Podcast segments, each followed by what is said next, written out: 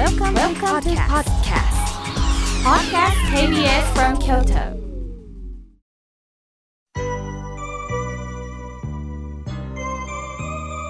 さあここからはたくさんの、えー、はがきメールお手紙いただきましたので紹介させていただきます。まずはじめに、千鶴子さん、ありがとうございます。妙慶さん、毎週楽しく聞かせていただいております。とのこと。あの、プレゼントの応募もね、兼ねてくれております。ありがとうございます。さあ、続いての方です。おはがきをいただきました。祝あずきバー50周年と大きくね、書いてくださってます。えー、ひろみさん、ありがとうございます。本当嬉しいです。まだまだね、暑いですから、えー、あずきバーを本当に口の中に入れて量を求めていますとのことです。そうですよね。あの、あずきバーでも今、井村さんのホームページをぜひ見ていただきたいんですが、あずきバーで肉じゃがとか、まあ、いろんな料理が試されるんです。本当にね、それがね、美味しいんです。程よい、あの、甘さがあるので、調味料も、あの、お醤油とみりんはもう入れずに私はごま油と小豆葉を溶かしてそしてじゃがいも玉ねぎそしてお肉を入れていただいてます。本当に美味しいんですよ。皆さんぜひ、あのー、チャレンジしてみてください。さあ、続いての方です。はるちゃんばあばさん、ありがとうございます。妙慶さん、暑いですね。忙しいでしょうが、体に気をつけてくださいね。先日、孫のピアノの発表会に行ってきました。今までコロナで行けなかったんで、一生懸命にピアノを弾く孫に大きな拍手をしながら、涙が溢れましたとのことです。そうですか。ほんとそうですよね。やっぱ生で聴けるって嬉しいですよね。一生懸命お孫さんは頑張られたその姿がもうこのおはがきの文字に込められています。ありがとうございます。さあ、続いての方です。みちおさん、ありがとうございます。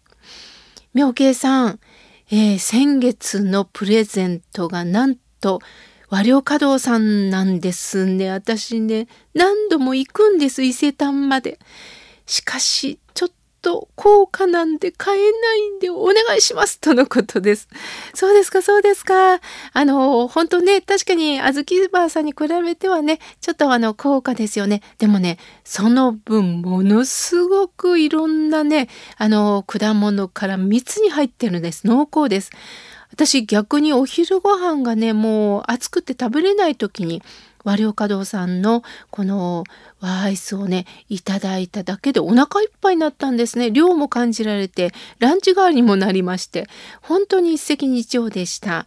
是非当たるといいですね。みちおさん、お待ちください。さあ、続いての方です。おはがきをいただきました。おにぎり娘さん、ありがとうございます。妙慶さん、親鸞上人の乱の由来を教えていただきまして、本当にありがとうございました。とのことです。わざわざお礼を送っていただきまして、ありがとうございます。さあ、続いての方です。ジャスミンさん、ありがとうございます。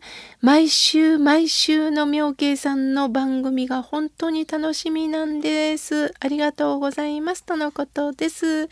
こちらこそありがとうございます。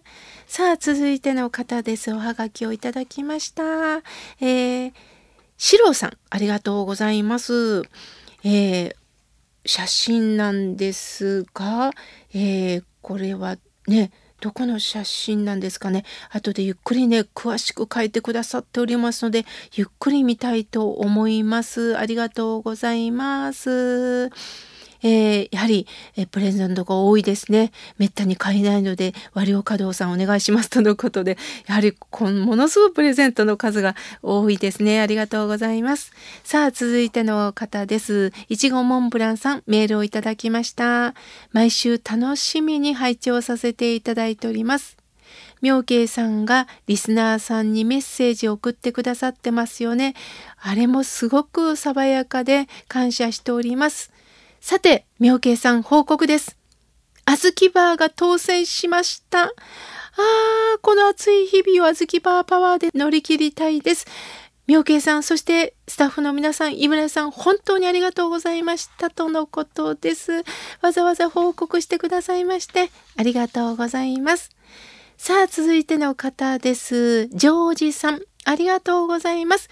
いつも番組が始まってからずっと送り続けてくださっております。ありがとうございます。シンプルに生きるという放送を聞いて、本当にそう思いました。シンプルは自分はこの一つを選択し、爽やかに生きる勇気なんだということを感じましたとのことです。そう言っていただいてありがとうございます。さあ、続いての方です。千本逆立ち売りさん、ありがとうございます。妙慶さん、スタッフの皆さん、おはようございます。毎週番組を楽しみに聞いております。私、内科のクリニック勤務をしておりますが、うちのクリニックの患者さん、生活習慣病でコレステロールが高い、血圧が高い、血糖が高い、尿酸が高い、中性脂肪が高いといった高い高い系の方が多くいらっしゃいます。うちのドクター、鍵括弧、実は私のことです。千本逆立ち売りさん、お医者さんなんですね、えー、普段は患者さんに対して運動をしましょう、痩せましょう、塩分を控えましょう、食べ過ぎです、などと口を酸っぱくして言ってるのですが、夏の暑い時期に限っては、食べるのが大切。無理して運動しちゃいかん。少々太ってもよい。とにかく無事に夏を乗り切って生活習慣の改善は秋からね。などと生活指導をしております。今年は例年に増して甘いです。こんなに暑いんですから仕方ないですよね、とのことです。こういうお医者さんがいたらほっとしますよね。いや、本当にますます千本逆立ち売りさんに親しみを感じました。近くなら私も行きたいです。岡山なんですよね。でも、もしも岡山行った時には、ぜひ、えー、先生、よろしくお願いいたします。これからも、えー、患者さんを守ってください。千本逆立ち売りさん、ありがとうございます。さあ、続いての方です。はるさん、ありがとうございます。えー、妙慶さん、スタッフの皆さん、おはようございます。福井市の春です。連日の猛暑が続く中、妙慶さんの日替わり法話を拝見し、そして講演活動、そして介護にと精力的にこなしておられること、本当に気づきをいただいております。無理はされんようにしてください。私は夕食後にウォーキングをするのですが、その途中に妙慶さんのご実家と同じサイレン寺があります。掲示板は標語ではなくって住職さんの、えー、感じたことを月替わりで張り出されてああ今日は何書いてるかなと立ち止まって読んでいくのも楽しみです。